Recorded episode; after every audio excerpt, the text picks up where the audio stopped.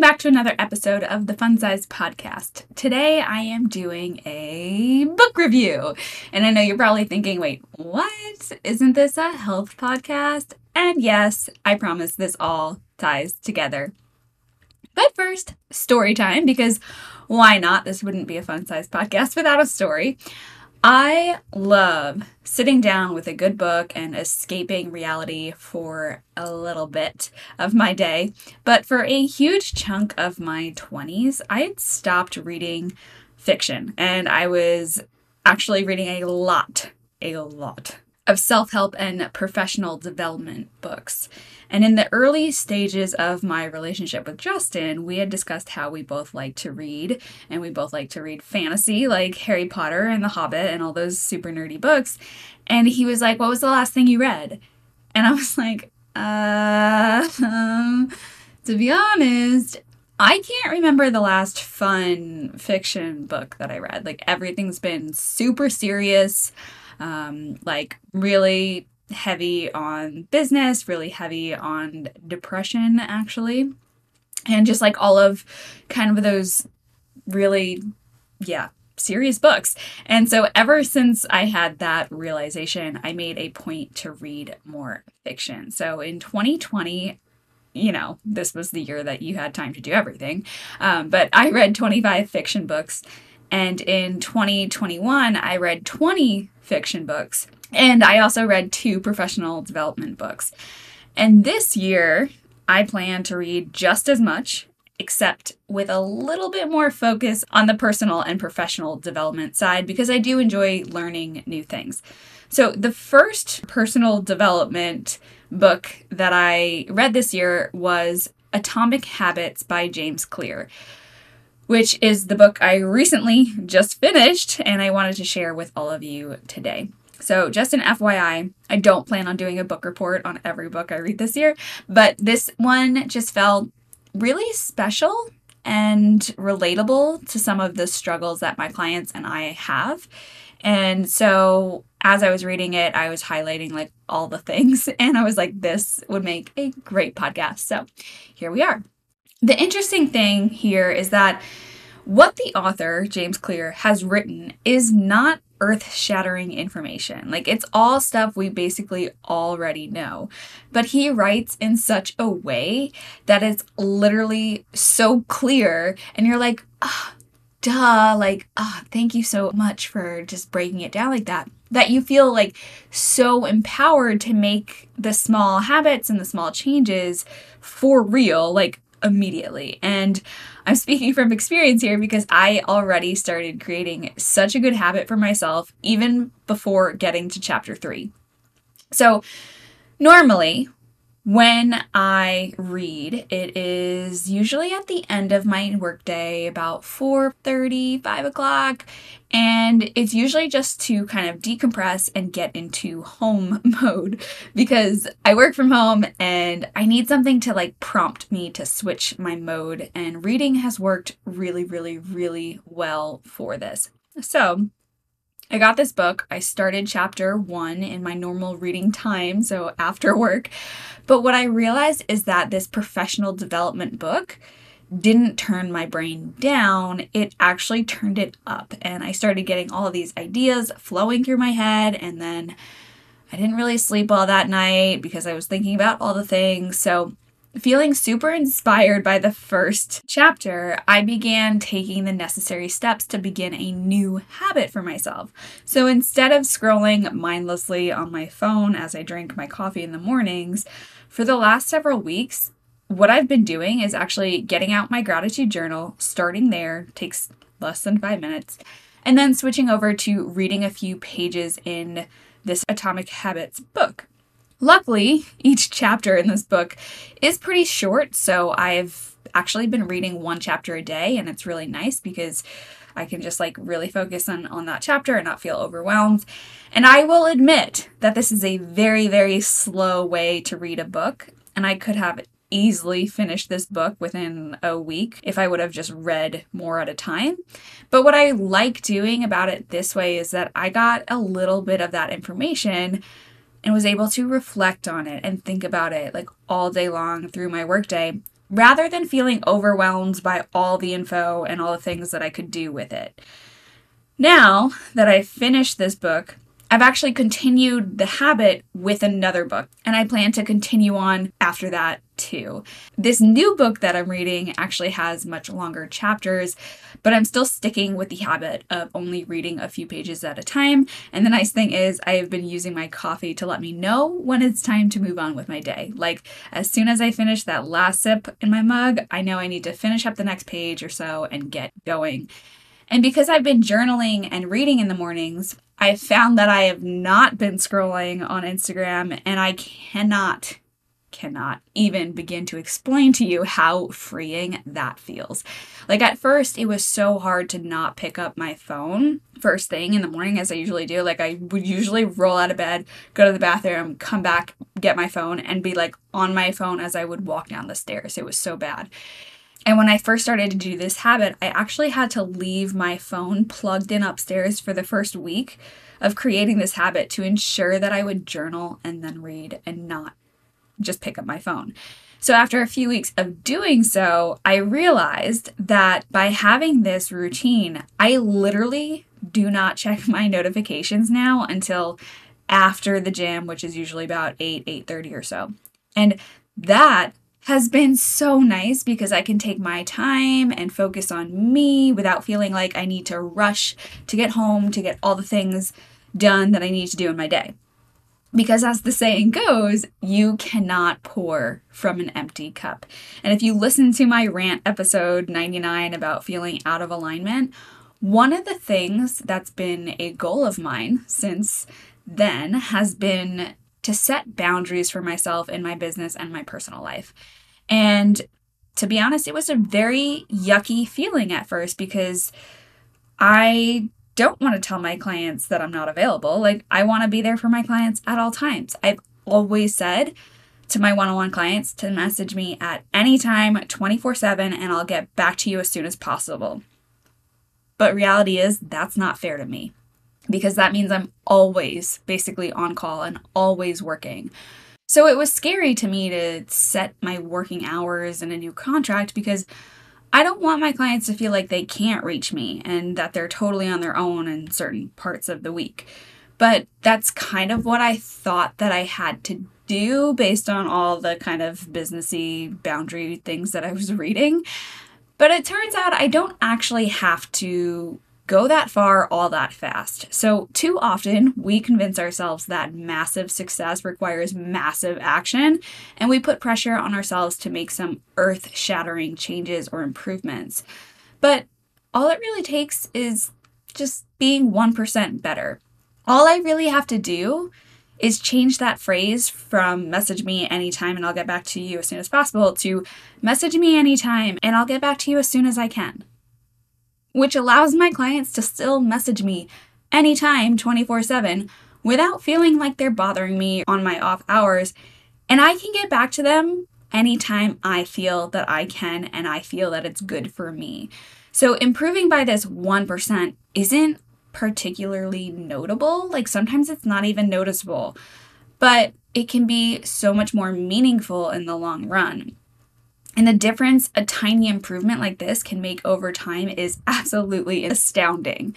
So, taking this and doubling it with my new morning routine that I've created, I feel like I've established really solid boundaries that don't actually feel as yucky as I thought they would because they are so, so small.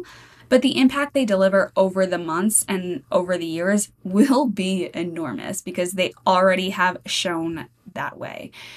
And this is what this book really helps you see and understand is that all big things come from small beginnings. Like he writes this if you save a little money now, you're not a millionaire. If you go to the gym three days in a row, you're still out of shape. If you study Mandarin for an hour tonight, you still haven't learned the language. We make a few changes, but the results never seem to come quickly, so we slide back on into our previous routines. But just imagine if you were to keep going. You'd eventually be a millionaire. You'd be in shape and you'd learn the language. And this concept holds true for the opposite as well. So if you repeat that 1% error day after day, those small errors will create toxic results. Like if you were to eat one unhealthy meal today, the scale isn't going to move that much. But if you eat one unhealthy meal day after day after day, it most likely is going to go up. So, success is the product of daily habits, not the once in a while occurrences and not the once in a lifetime transformations. You get what you repeat. And we all know this. It's not totally new rocket science. But to read this book and to have it broken down into these smaller chunks and these smaller digestible pieces is what makes this concept so powerful. So, my favorite thing in this entire book is probably how James Clear describes what progress is really like. I'm going to read you out of the book here. He says, Imagine that you have an ice cube sitting on the table in front of you. The room is cold and you can see your breath. It's currently 25 degrees. Ever so slowly, the room begins to heat up 26 degrees, 27, 28. The ice cube is still sitting on the table in front of you 29 degrees, 30, 31. Still, nothing has happened. Then 32 degrees, the ice begins to melt. One degree shift, seemingly no different in the temperature increases before it, has unlocked a huge change. Breakthrough moments are often the results of many previous actions which build up the potential required to unleash a major change. This pattern shows up everywhere. Cancer spreads 80% of its life undetected and then takes over the whole body in months. Bamboo can barely be seen for the first five years as it builds extensive roots underground before exploding 90 feet into the air within six weeks.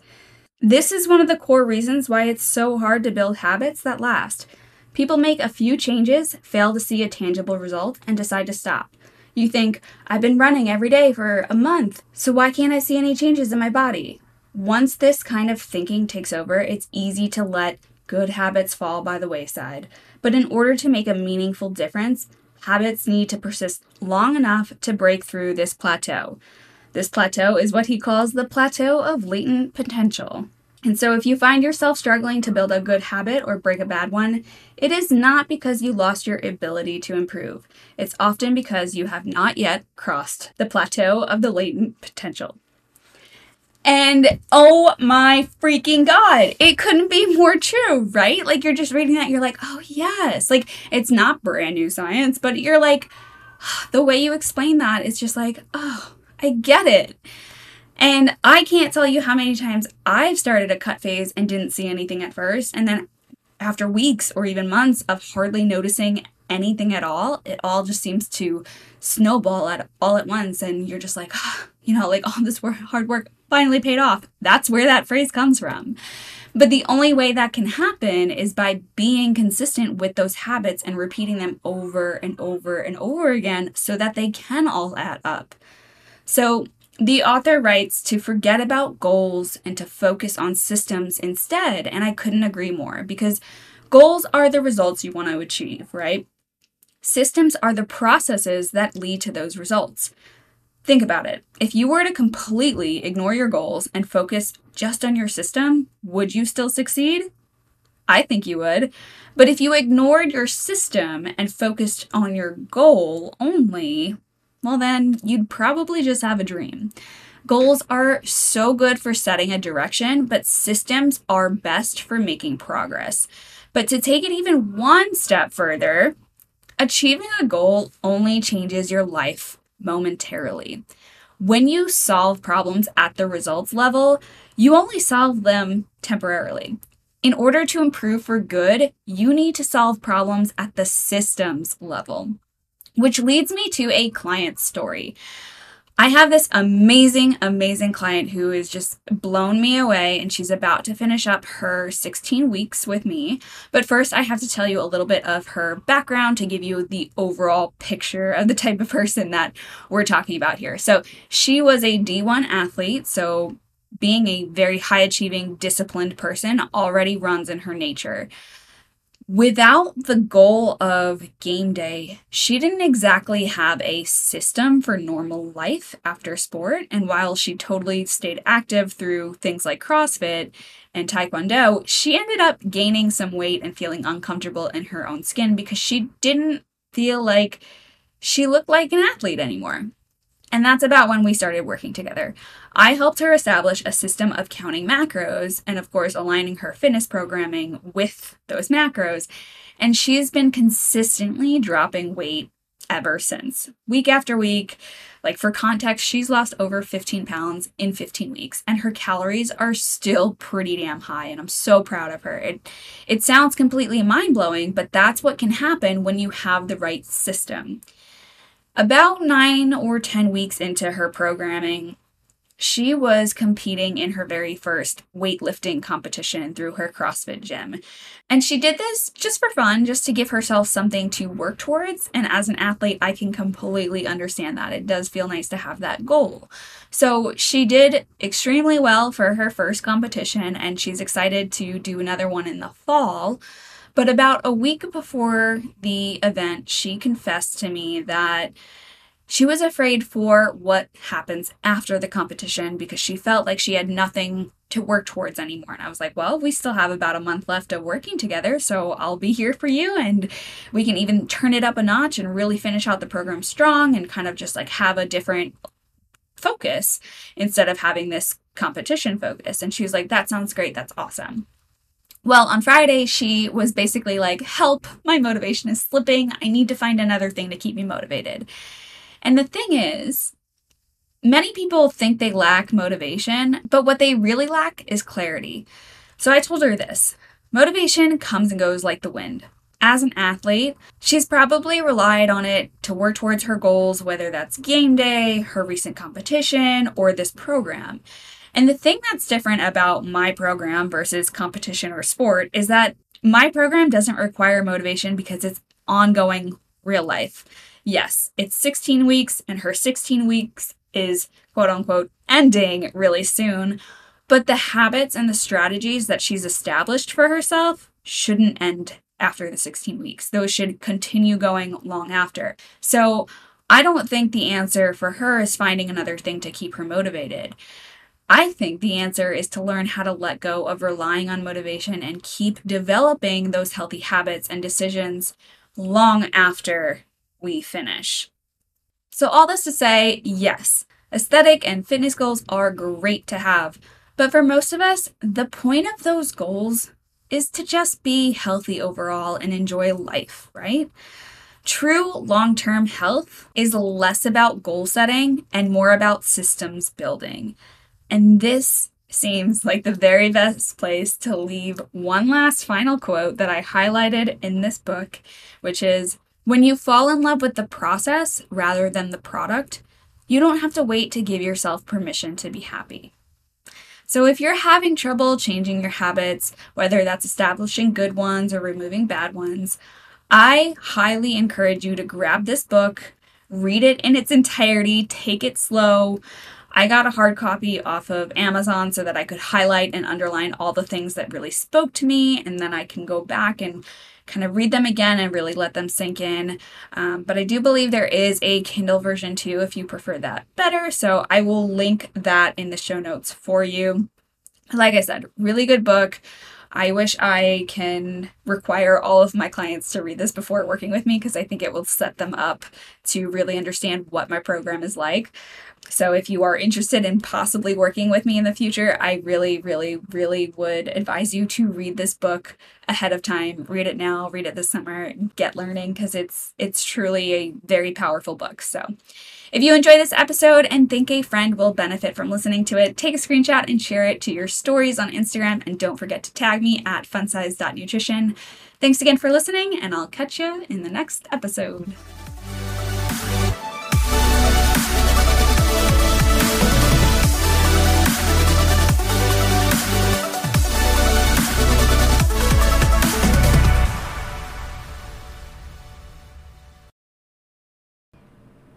It's no secret that most of my full length leggings are actually three fourths cut, and I'm sure you feel my pain.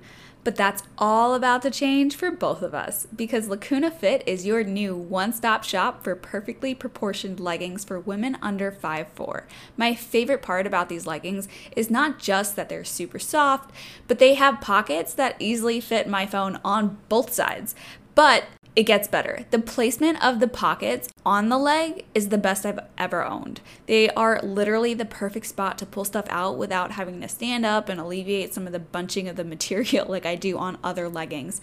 So I'm sure that you will love these leggings just as much as I do. And you can score 15% off by using code FUNSIZE15 at checkout when you go to lacunafit.com.